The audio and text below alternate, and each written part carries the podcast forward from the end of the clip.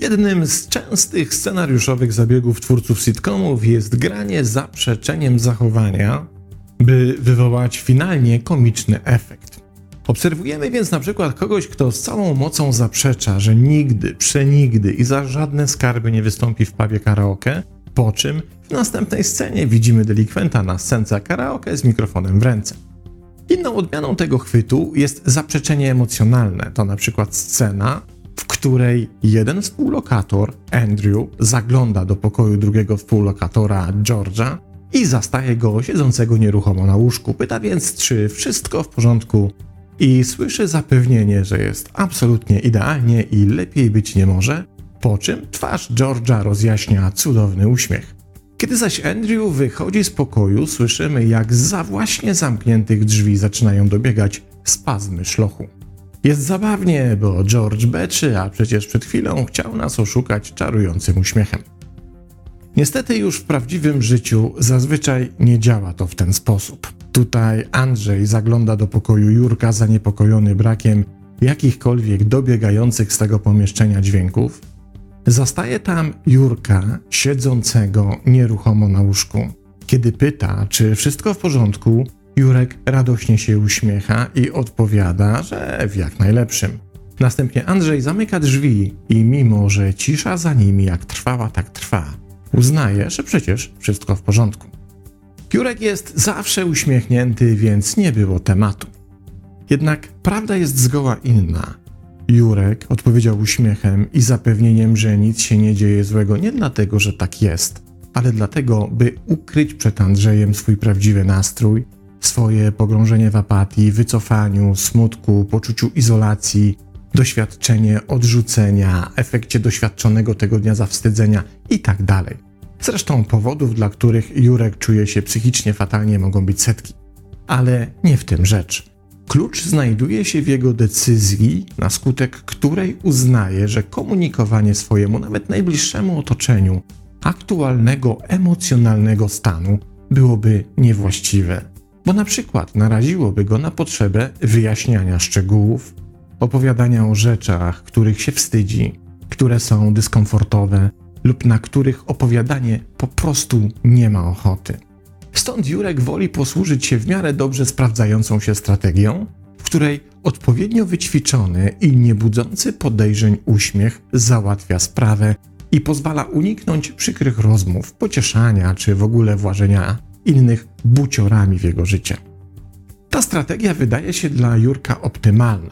Wprawdzie nie rozwiązuje żadnego z jego problemów, ale przynajmniej chroni go przed tym, by jego problemy stały się jeszcze większe, na przykład przez ich upublicznienie i wynikającą z niego potrzebę odsłonięcia tego, w jaki sposób i dlaczego sobie z nimi nie radzi. Tutaj zaś główną barierą często bywa domniemany brak zrozumienia tego, z czym się zmaga przez innych, lub co gorsza, bagatelizowanie. A w najgorszym wypadku drwina czy wyśmianie, co oznaczałoby kolejne zawstydzenie. W ten sposób Jurek stosuje unikający uśmiech charakterze mechanizmu obronnego, co odpowiednio wytrenowane może być całkiem skuteczne. Niestety ten mechanizm jest w istocie destrukcyjny dla samego zainteresowanego i to na dwóch planach. Pierwszym jest plan społeczny, w którym zostaje zbudowany fałszywy obraz Jurka jako osoby zawsze pogodnej, radosnej i pozytywnie nastawionej, której doświadczanie jakichkolwiek problemów po prostu się nie ima. Uchodzi więc wśród znajomych za ostatnią możliwą osobę, którą można by podejrzewać o to, że z czymkolwiek się zmaga i może w tych zmaganiach potrzebować pomocy. Istnieje jeszcze jeden plan, na którym unikający uśmiech przynosi swoje katastrofalne żniwo. To plan indywidualny, na którym Jurek, stosując swoją obronną strategię, której zadaniem jest ukrycie swojego prawdziwego samopoczucia przed otoczeniem, z każdym rokiem coraz silniej doświadcza efektu niezgodności. To zjawisko przebadane i dość obficie opisane już w 1959 roku przez Karla Rogersa, amerykańskiego psychologa, jednocześnie twórcę psychologii humanistycznej. Ma ono miejsce wówczas, kiedy następuje rozbieżność pomiędzy tak zwanym idealnym a postrzeganym ja.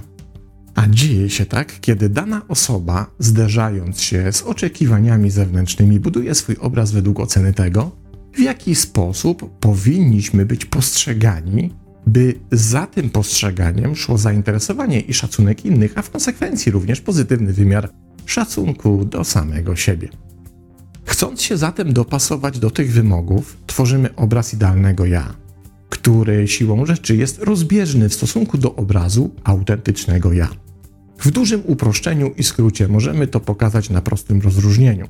Jeśli Agata chce być akceptowana przez innych, tworzy swój zewnętrzny obraz w taki sposób, by zwiększyć prawdopodobieństwo tej akceptacji, co jednocześnie powoduje, że ten tworzony obraz odbiega od tego, jak naprawdę jest.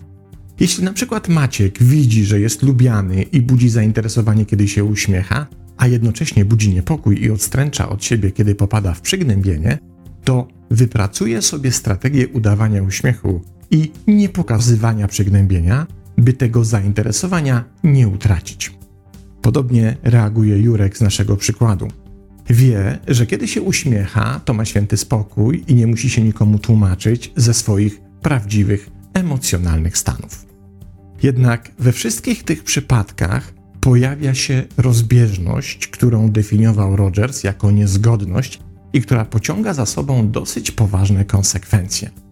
Im jest większa, tym według Rogersa nasza motywacja do wzrostu i rozwoju zostaje zaburzona, czyli mówiąc inaczej, nasze nabywanie umiejętności radzenia sobie z nami samymi zostaje zatrzymane. Co więcej, według psycholog dr Johnny Webb unikający uśmiech powoduje zamknięcie wewnętrznego doświadczenia, w efekcie czego nie daje to szans na faktyczne poradzenie sobie z bólem, cierpieniem czy innymi trudnymi emocjami.